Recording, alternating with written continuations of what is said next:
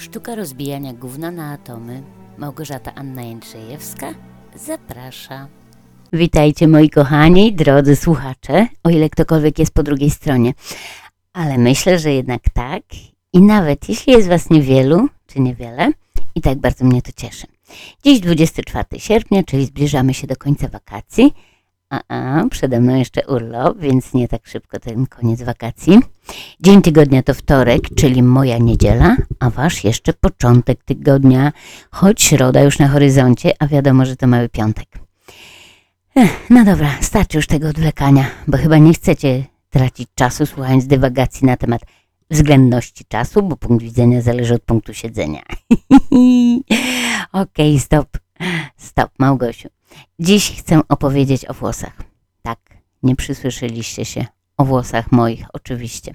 Być może nie wszyscy z tych, którzy mnie słuchają, wiedzą, jak wyglądam, bo nie wszyscy może mają mnie na fejsie.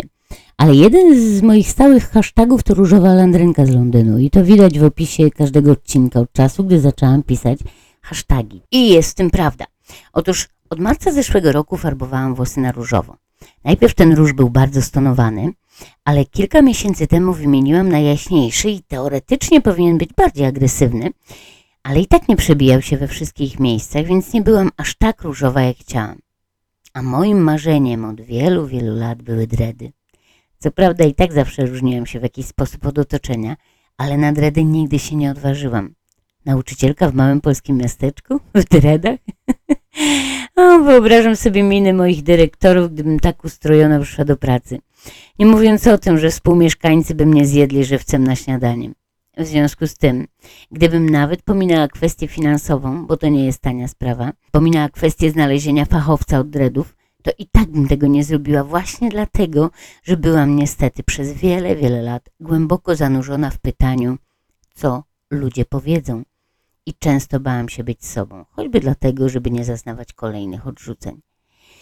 Ale ostatnio miałam dylemat, co zrobić z włosami, bo już były dość dziwaczne w długości w formie i nie wiedziałam obciąć czy hodować i się tak zbierałam z pomysłem, co z tym fantem zrobić. A ponieważ, jak wiecie, moim głównym zajęciem w tym momencie jest odnajdywanie siebie, zamajaczyło mi marzenie sprzed lat.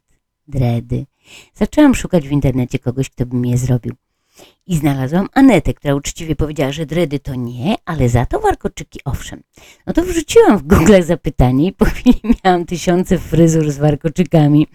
I decyzja na tak była momentalna, a następnego dnia już jechałam do sklepu po wybrane włosy, bo to oczywiście syntetyki doczepione do moich, a kolory wybrałam sama i dokładnie trzy tygodnie temu spędziłam dzień, widząc w lustrze jak zmienia się moja twarz. Od początkowej niepewności, a nawet strachu, co ja tutaj robię, przez nadzieję, że może coś pozytywnego z tego wyjdzie, aż po radość, że tak, że wyszło coś fantastycznego i że czuję się cholernie dobrze w swoim nowym wyglądzie.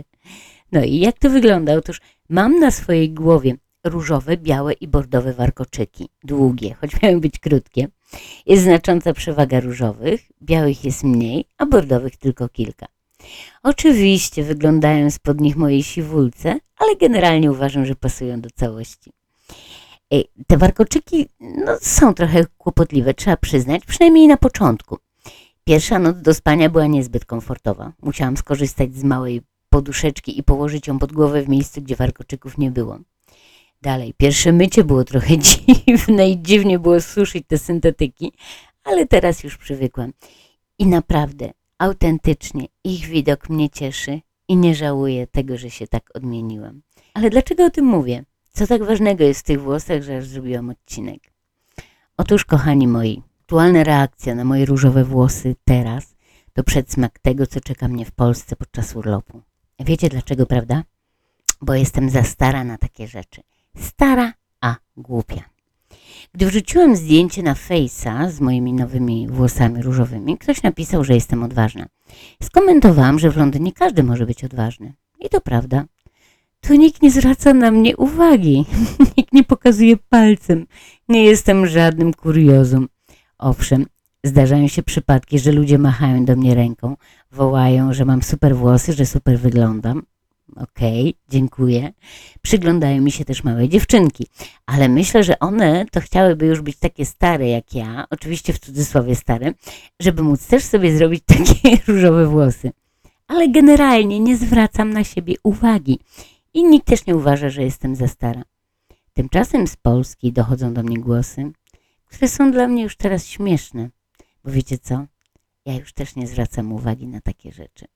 Gdy przyjechałam do Londynu i zaczęłam jeździć po różnych miejscach, dzielnicach, gdy pojechałam pierwszy raz na Camden Town, przyznam, to był dla mnie szok kulturowy.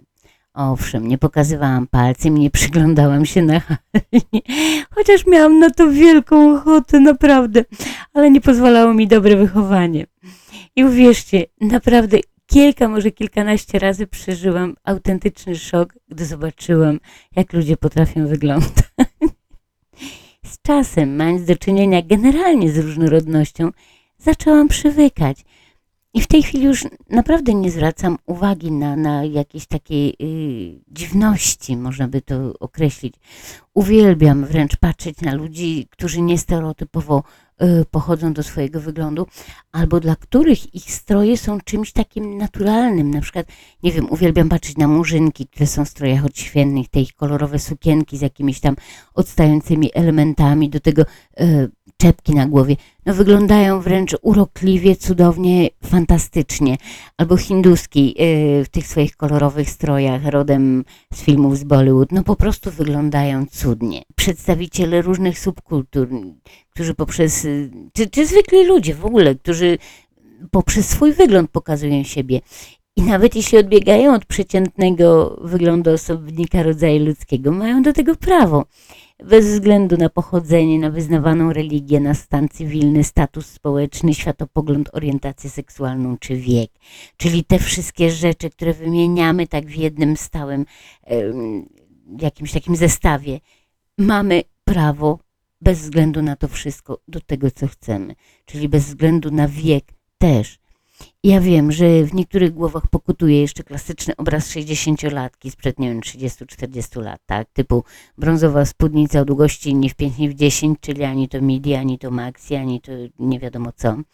Brązowe toporne buty, granatowa czy czarna jesionka, nie wiem, fartuch, chustka na głowie. Tak było, owszem, ale się skończyło.